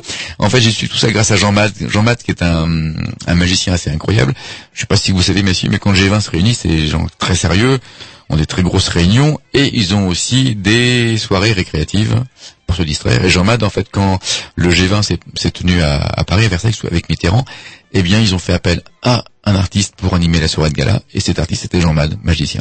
Voilà, qui animait la soirée. Donc c'est, on le voit, euh, il a fait la une de plein plein de journaux parce qu'à l'époque euh, Thatcher et puis Reagan étaient en conflit euh, pour le, pas, pas hum, Thatcher était en conflit avec l'Argentine et Reagan a pris une des colombes de la paix de Jean Mad et l'a donnée Thatcher pour qu'elle la donne au, au président argentin. Voilà. Alors les bestioles, les bestioles, comment euh, C'est marrant, vous parlez de colombes, de lapins. C'est euh, c'est un peu un cliché à la Tex Avery où il y a des dessins animés très rigolos sur les magiciens. Où la bestiole, le, le, le lapin, la colombe continue d'être exploitée. Et pourquoi ces bestioles-là? Alors pourquoi ces bestioles Alors c'est très simple. euh, pourquoi les colombes? Parce que euh, c'est le symbole de, de la liberté. C'est très compliqué de mettre en cage la liberté. Et les magiciens, eux, arrivent à maîtriser les oiseaux, les, même les faire apparaître, les faire sortir de je ne sais où, des foulards ou des je sais pas quoi. Et donc coup, c'est c'est un symbole en fait qui montre la puissance du magicien. Voilà, ça c'est le, et le, le deuxième chose, le lapin, c'est parce que c'est un un animal en fait euh, mythique parce que c'est aussi je, pour ça le lapin je sais on a des en fait euh, le Parce que c'est peut-être plus calme et ça, euh, oui, puis aussi ça c'est. marcherait avec un chat, par exemple. Ah oui, oui, ça marche avec un chat. Avec, il y a des magiciens qui qui travaillent avec des chiens, avec des chats, avec des. Euh, Moi-même, j'ai monté un numéro de puce savante. Euh, ah c'est pour vous dire que vraiment, on va très très loin. Parce que avant, j'avais des éléphants, mais comme ma vue a baissé, je me suis mis aux puces. Mais c'est tout près, je vois mieux de Un près. illusionniste, un dessin Oui. animé de Chaumet. Il, Ah, excellent. Ah, ben là, il bosse avec un lapin. Voilà. Faut- bah, par exemple, il y a un truc, ça je rebondis là-dessus, mais euh, comment Jacques Tati était un type qui connaissait très très bien la magie. Je sais pas si vous vous rappelez de. D'ailleurs. Voilà. C'est même le euh, donc euh, c'est même le film que voulait filmer Tati, que voulait tourner Tati après, avant qu'il mais il avant. Et pour, je sais pas si vous le savez, mais Pierre Etex, qui a beaucoup travaillé avec Jacques Tati, est un très grand magicien. Et si vous regardez les frères Podalides, Patrice Lecomte, euh, Orson Welles, euh, enfin tous ces grands réalisateurs sont tous de très bons magiciens. Ils ont tous étudié l'art magique en fait, et ça on le sait pas. Et quand vous allez voir les films de tous ces gens-là, il y a plein de petits clins d'œil aux magiciens, tout le temps, tout le temps, tout le temps. J'ai l'impression pour être un bon magicien au sens large, il faut avoir un minimum de psychologie. Euh... Oui, il faut avoir un bagage important. Oui, il faut de la psychologie, mais il faut aussi connaître un petit peu. Une- euh, je crois que plutôt qu'avoir la je peux avoir une excellente euh, dextérité, t'es un Ouais. très mauvais magicien parce que j'aurais pas le, Bah, le- le petit truc. comme j'ai dit euh, tout à l'heure, le propre du magicien, c'est de savoir communiquer. C'est comme, je dirais, c'est comme un psychologue, on peut pas s'engueuler avec lui, hmm. parce que c'est quelqu'un qui fait appel au- à l'humain, à l'âme humaine dès le départ, et c'est quelqu'un dont on a, avec qui on échange tout- constamment, mais on peut pas. euh, c'est quelqu'un qui est bienveillant, un magicien, un vrai magicien, qui a une bienveillance pour ses contemporains, qui les aime, et puis surtout qui cherche pas le mal, mais au contraire qui cherche à émerveiller. Et je vais rebondir euh, là, parce qu'on parle de, on parle de magie blanche, rebondir. mais on parle aussi de magie noire. Oui, Euh, ouais, ouais, ouais. je sais pas, il y a- Euh, ça existe réellement dans. Alors c'est c'est très, c'est On très. ça, on magicien noir, le grand Albert, c'est bien ça. hein. Ah, Il a, il bossé son sujet. Hein. Ah oui, Ah, Non, ça- mais ça, je le connais parce que j'ai un ami antiquaire et euh, il rigole les antiquaires avec justement le grand Albert. Donc, alors, c'est quoi la magie noire Alors la magie noire, ben en fait, euh, la magie noire, c'est la magie qui n'est pas forcément avouable. En fait, c'est les petites poupées vaudou, c'est les petites choses qui vont vous permettre de d'avoir un pouvoir ou une influence certaine sur les contemporains. Donc là, on n'est plus dans la bienveillance, mais plutôt dans la recherche d'un bénéfice immédiat. Toujours sur des ressorts psychologiques. Voilà, voilà, toujours, Surtout toujours. sur des Voilà. ressorts psychologiques. Alors là, on retrouve la magie noire, mais j'aime pas trop le terme de magie noire parce que c'est pas toujours euh, exact, mais euh, dans tout ce qu'on appelle les sociétés dites, j'ai bien avec des guillemets traditionnelles ou voilà, c'est toujours un peu mal, mais euh, parce que souvent elles, ont, elles sont extrêmement euh, avancées. à- très- Vous savez, je, enfin voilà, il y a des sociétés dites primitives qui ont compris que le travail euh, usait l'homme, et donc on travaille très très peu. Je- je- Voilà. Pour ça, c'est une petite parenthèse, mais je... mais du coup, euh, la magie noire, c'est c'est un, je vous dis, c'est la différence avec le, la magie entre guillemets qu'on on aime pratiquer, c'est cette malveillance qui est aux fondamentaux. Donc ça change tout en fait. Et dès la dite blanche, c'est fait pour euh, amuser. Passer les un bon moment, pas les voilà. Ouais, c'est ça. et ouais. ce fameux grand Albert, là, c'est quoi Ouais. Ah, Est-ce que vous savez garder un secret, messieurs? Oui, bah, vous imaginez Oui. à la radio. Alors moi aussi. Et sans Roger. sans Roger. Mais quoi, c'est censé parler? J'en ai vaguement entendu parler, Bah, vous l'avez jamais lu. Non, non, non, mais mais je crois que ça fait C'est partie du. il existe, Je, je, ouais, enfin, Est-ce qu'il existe seulement Je, je, je- oui, on va, on va dire que oui, c'est c'est plus joli de dire ça. Ouais, parce que moi j'en ai Ouais. entendu parler par le Ouais. antiquaire, parce qu'il disait qu'il avait des clients un peu cinglés qui recherchaient Ouais, ça, ouais. ce fameux grand Ouais. s- Non, mais attendez, on non, en mais, non, mais lorsqu'on- on s'écoute un petit disque, j'ai, eh, regardez, eh, j'ai ça encore comme question à poser. Mais vous moi aussi j'en ai plein, non, Alors, j'en ai plein. on s'écoute. Bon, je vais revenir alors. Et on continue.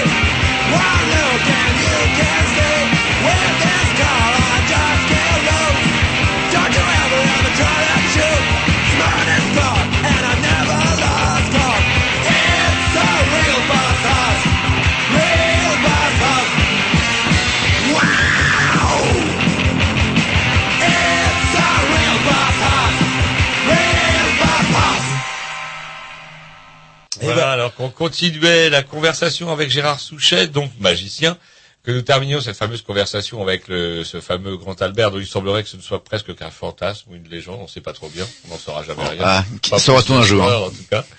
Et euh, justement, alors vous aviez plein de questions à Ouais, poser. une- bah, justement pour conclure un petit peu sur euh, le l'historique euh, de de la magie. Bah là, on est en période de crise, donc ça va être en plein boom. C'est quoi les tendances actuelles euh, Est-ce que les est-ce qu'il y a une tendance qui se dégage ou est-ce que tout type de magie Ouais, marche toujours autant? Alors il y a il y a un phénomène qui qui vient en force, c'est le mentalisme en fait, qui a un très très gros euh, qui fascine beaucoup beaucoup de gens. Le mentalisme parce que c'est un La art série de télé aussi, je pense. où il y a ça et puis c'est un art où il y a aucune manipulation visible d'objets. Voilà, ça se passe uniquement de cerveau à cerveau. Et ça, donc on est au- en 2015 et c'est vrai qu'on a épuisé. On sait que les manipulateurs, euh, voilà, peuvent cacher des choses dans leurs dans leurs mains sans qu'on les voit. On sait que les illusionnistes peuvent avoir des boîtes et puis euh, même si on est tout autour, même s'ils sont entourés, même si on voit à travers, il y a quand même quelque, on sait pas quoi, mais il y a forcément quelque chose. Alors que le mentaliste, c'est le cerveau qui parle au cerveau et là c'est quand même encore un petit peu c'est reculer la performance encore plus plus haut, plus loin quoi. Voilà. Mais sinon, euh, ce qui ressort en fait de tout ce que nous on peut voir en fait, euh, c'est vrai qu'on voyage beaucoup pour aller voir les artistes, pour les faire venir à, à Rennes.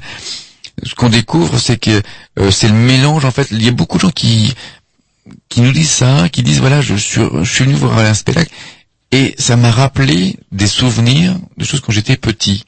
Et en fait, c'était pas du tout la même chose, mais ça a réveillé des émotions que les gens avaient connues plus jeunes. C'est assez étrange en fait. Alors que les numéros n'ont rien à voir, ce sont des, des- mais c'est juste la petite émotion magique qui vous transporte et que les gens avaient totalement oublié en fait. Donc c'est plutôt rassurant sur l'âme humaine, c'est-à-dire que l'émerveillement peut encore être. Alors, il y a un truc qu'on a oublié justement, Ouais. c'est qu'on a parlé de différentes catégories, mais on vous a pas véritablement demandé à, à quelle catégorie vous apparteniez, si tant est fait vous apparteniez à une catégorie. Alors, plus de- Le close-up et puis en fait, moi j'ai un répertoire chez les magiciens. Je fais partie des fantaisistes en fait. Voilà. Euh, Le fantaisiste c'est le magicien qui utilise donc faut être magicien déjà et j'utilise des objets et j'ai une fâcheuse tendance à les transformer en autre chose que ce qu'ils sont. Euh, par exemple j'ai un bout de tissu rond avec lequel je fais 40 chapeaux et 40 personnages différents. J'utilise euh, euh, l'origami pour avoir toujours avec une chute magique. Hein. J'ai également un numéro d'ombre. Je fais plein de petits personnages euh, du général de Gaulle à Louis Armstrong en passant par le, le petit signe, tout ça. Et tout ça avec mes doigts, sans aucun autre accessoire. Mais donc ce sont des techniques de magicien parce que c'est des techniques de manipulation, mais c'est pas de la magie au sens strict du terme, mais c'est plutôt magique par l'univers que ça dégage. Voilà. Et puis donc le close-up qui est en fait ma ma comment je dirais. Bah c'est ouais, j'ai commencé par ça et puis c'est vrai que je- là je vois lundi soir, bah j'étais encore euh, au tire-bouchon parce que c'est j'adore ça en fait. Voilà. Euh, c'est mon truc. Une aussi. autre question, je sais pas si j'aborde un sujet tabou ou pas. Euh, est-ce que dans la magie, euh, est-ce qu'on vend ses tours? Est-ce qu'il y a des Ah oui, oui, oui, oui. Oui, a des oui. gens qui euh, sont capables de faire un tour, mais qui bah, Ah oui, oui. Alors, euh, euh, alors là, là, ça c'est marrant, c'est comme la pâtisserie en fait, la magie, ou comme le vin. C'est pareil. On peut vendre, euh, par exemple, un vigneron peut vendre ses terres, peut vendre son vignoble, mais si le type c'est pas euh, vinifié, c'est pas récolté, voilà, eh ben du coup ça va redevenir la piquette. Et la magie c'est pareil. En fait, c'est pas parce que vous avez le tour que vous êtes le magicien. C'est comme comme une partition. C'est pas parce que vous achetez la partition de Chopin que vous saurez la jouer. Parce que quand vous l'achetez, vous dites, très bien, voilà, je vais d'abord m'entraîner, je vais voir comment ça fait. Est-ce que je peux plutôt la mettre euh, au début de ma séquence, plutôt à la fin? Est-ce que je vais la jouer fortissimo, plutôt au piano? Est-ce que je vais l'accompagner? Est-ce qu'on va mettre des cordes derrière? Ou est-ce qu'il faut la laisser comme ça? Et en fait, c'est ça. C'est ça qui fait un magicien. C'est Tout à l'heure, je vous parlais des gens qui, arrivaient à rassembler tous les paramètres en même temps, au même endroit, au même moment, tous les soirs. Voilà. Et ben la magie, c'est un petit peu ça. C'est se dire, ben voilà, je prends un effet. Le truc, c'est 1%, je dirais, du spectacle. Ce qui fait tout le charme, c'est le personnage, les costumes, la lumière, la musique, le texte, la mise en scène, le déroulé, le sens du regard, les déplacements, euh, enfin le spectacle en fait. Voilà. Et après, là, on peut magnifier le la magie, on peut magnifier le, le, le trucage. Mais le trucage, en fait, ce qui est très drôle, c'est que euh, il y a des gens qui, par hasard, je pense aux techniciens par exemple de, de théâtre, parfois découvrent un tour de magie, un truc. Et ils vous disent tous, ah là c'est nul, euh, c'est pas ça que je, c'est, pas- c'était beaucoup plus beau quand j'imaginais. Il- Voilà, ouais. Et du coup, ils se disent souvent, bah, je préfère pas savoir, en fait, parce que c'est ça. Et la magie, c'est ça, c'est l'art du, l'art de la suggestion, en fait, l'art de l'imaginaire, c'est ça. Et c'est pour ça que c'est un art qui est un peu dangereux aussi, parce que on fait imaginer les, les choses aux gens. Mais enfin, je reviens à ma question dans, dans le milieu. Est-ce qu'il y a justement des personnes qui Donc, ont, oui. qui ont- Oui, ont le, le truc entre Ah oui, oui. Par, par exemple, il y a, le, le vendre ou Alors, le... c'est pas forcément vendu, ça peut aussi être cédé, mais je pense à Jean Régis, par exemple, qui est un très grand magicien, qui a une culture mais abyssale. Euh, et donc tous les types qui font des shows à la télévision appellent Jean Régis. Voilà, lui disent voilà euh, Jean, euh, euh, je fais, bah, je sais pas une telle illusion. Est-ce qu'elle a déjà été faite à la télévision, par exemple, ou est-ce que c'est une invention que j'ai faite? J'ai mis au point. Est-ce que est-ce que c'est vraiment une vraie innovation? Est-ce que c'est un nouveau tour? Ou est-ce que ça existe déjà? Euh, Et du coup, lui conseille. Et puis, euh, il existe aussi des gens qui peut, à qui vous pouvez acheter des tours. hein. Vous avez une petite boutique à Rennes qui s'appelle Abracadabrez. Pour ceux qui veulent s'initier à la magie, euh, vous pouvez acheter des tours. Après, vous verrez très vite. euh, êtes voilà pour pas ça ou pas. ça, ouais. Mais ça vous permet de vous initier. Et puis, si vous êtes débrouillé pas mal, bah écoutez, après, pouvez peut-être passer à un stade plus élevé. Et du coup, Pierre-Yves d'Abracadabrez pourra vous vous dire, bah faut faut gravir une marche. hein, voilà. Et est-ce que c'est un milieu fermé en fait, euh, le milieu des Alors, magiciens oui, oui et non. Enfin, tous les styles de magiciens, etc. Ça représente Je sais beaucoup pas en. France euh, combien de professionnels, euh, ça c'est une colle parce que euh, c'est une vraie colle. Je dirais que qui vivent vraiment de leur alors, Ouais. des professionnels, je dirais qu'il y en a un bon millier et qui vivent vraiment de leur métier, je dirais qu'il y en a il y en a vraiment 200. Non, non, mais qui vivent vraiment de leur métier, pas des mecs qui vivotent, qui bricolent, tout ça.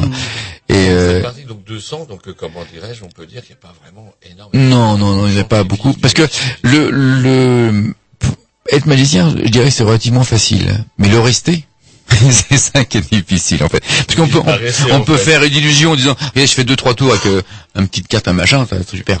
Mais euh, de là à en vivre et ne faire que ça, et donc avoir un répertoire suffisamment étoffé, suffisamment euh, important pour pouvoir s'adapter à toutes les situations. Il n'y a pas tant, pas tant que ça en fait. Euh. Alors les chiffres, je suis pas, ce que je viens de vous donner comme chiffres sont pas forcément très exacts, mais je crois qu'on est dans, ce- dans cette fourchette là. Ouais, ouais. Et je veux l'heure euh, l'heure qui tourne. Justement, j'aimerais bien qu'on dise euh, deux ou trois mots. euh, ouais, l'idée du festival, c'est né comment en fait euh, Eh ben, bah, c'est très simple. L'idée du festival, elle est née au départ parce que les gens me disaient, oh, la magie, on connaît, ou, ou au contraire, on dit, oh, bah non, en fait, on connaît pas parce qu'on on vous a vu avec, avec des collègues, on a vu vos amis, Et euh, du coup, moi, j'en avais un petit peu marre qu'on me dise euh, que la magie, c'était toujours euh, le type en smoking un peu trop serré et puis sa nanette à moitié en slip à côté avec des plumes dans les fesses. Et pour moi, c'est pas ça. Je dis bon, alors, du coup, on a monté le festival. Je me suis dit bon, voilà, on va inviter des artistes et puis les gens vont voir qu'il y a autre chose derrière. Voilà, on a commencé comme ça et puis chaque année, bah, on a engagé de plus en plus d'artistes en fait. Et puis après, très très vite, la deuxième année, en fait, on s'est dit mais faut aussi qu'on invite des étrangers parce que c'est ça aussi. Euh, Las Vegas, c'est là où se joue à Las Vegas, la mec des ah, bah, le- ouais, c'est en fait euh, c'est la mec des magiciens parce qu'il y a beaucoup beaucoup de shows de magie ça c'est vrai c'est pas forcément là c'est donc c'est un répertoire je dirais Las Vegas c'est c'est un emploi il y a ce type d'emploi mais il y a aussi plein d'autres euh, univers magiques mais c'est bien aussi de, de savoir parce que c'est comme en musique vous avez besoin de point de contrepoint en fait faut que les, les deux se renforcent, faut qu'ils soient suffisamment différents pour qu'ils puissent euh, se dire, ah, qu'on puisse se dire, ah oui, en fait, il y a vraiment des univers totalement euh, différents. Mais là, là, comment ça s'appelle, Las Vegas, oui, il y a, y, a, il y a des emplois pour les grands shows avec les grandes illusions, les apparitions d'hélicoptères, d'avions, de tours Eiffel, tout ce que vous voulez. mais au bout d'un moment, c'est bien, mais euh, une fois qu'on a fait apparaître l'avion, le Concorde, euh, c'est pas mal, c'est pas mal.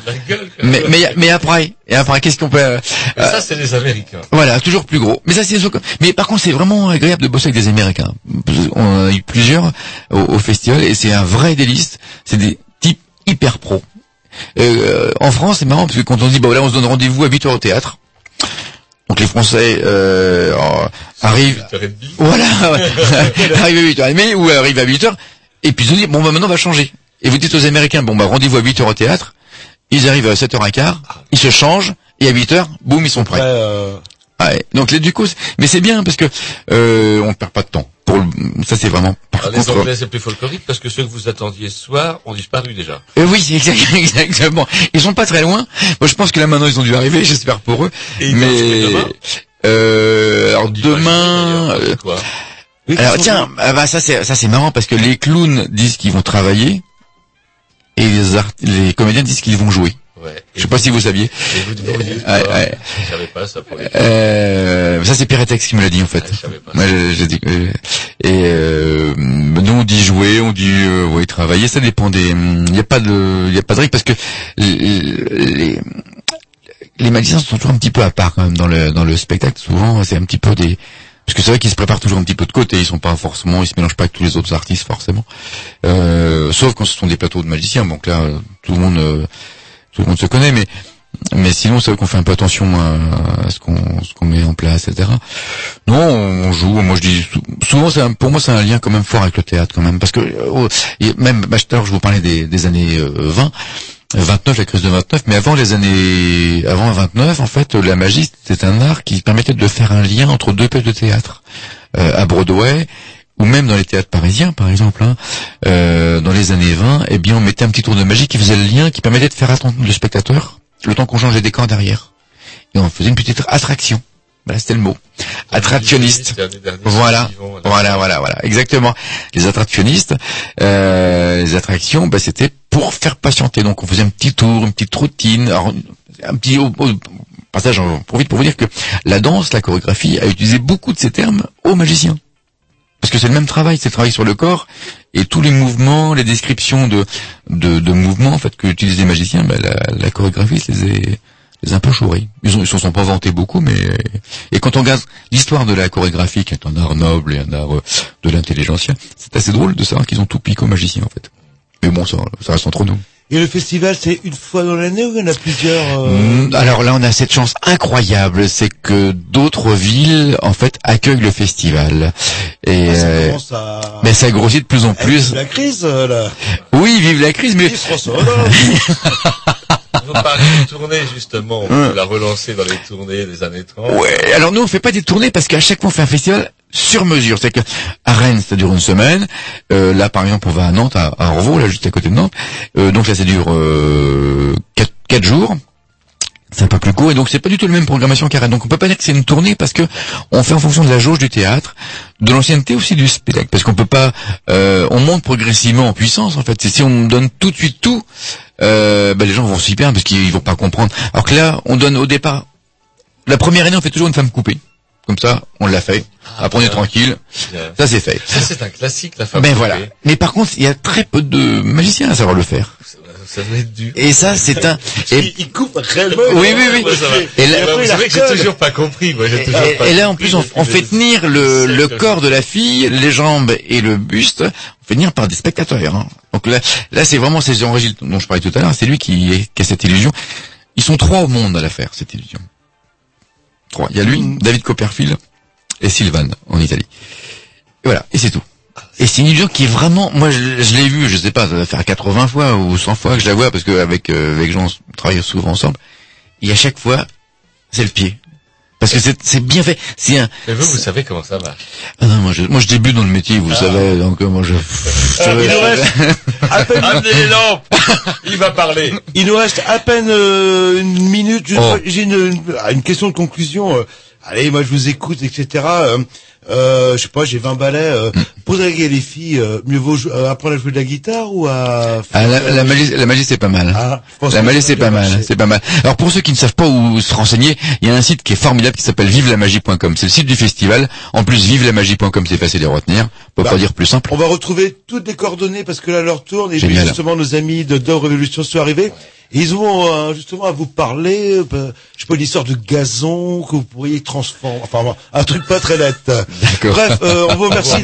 Bah c'est moi, c'est moi messieurs. On retrouve euh, tous les contacts, etc. sur le blog des Green News. Salut, à la semaine prochaine, peut-être. À très bientôt.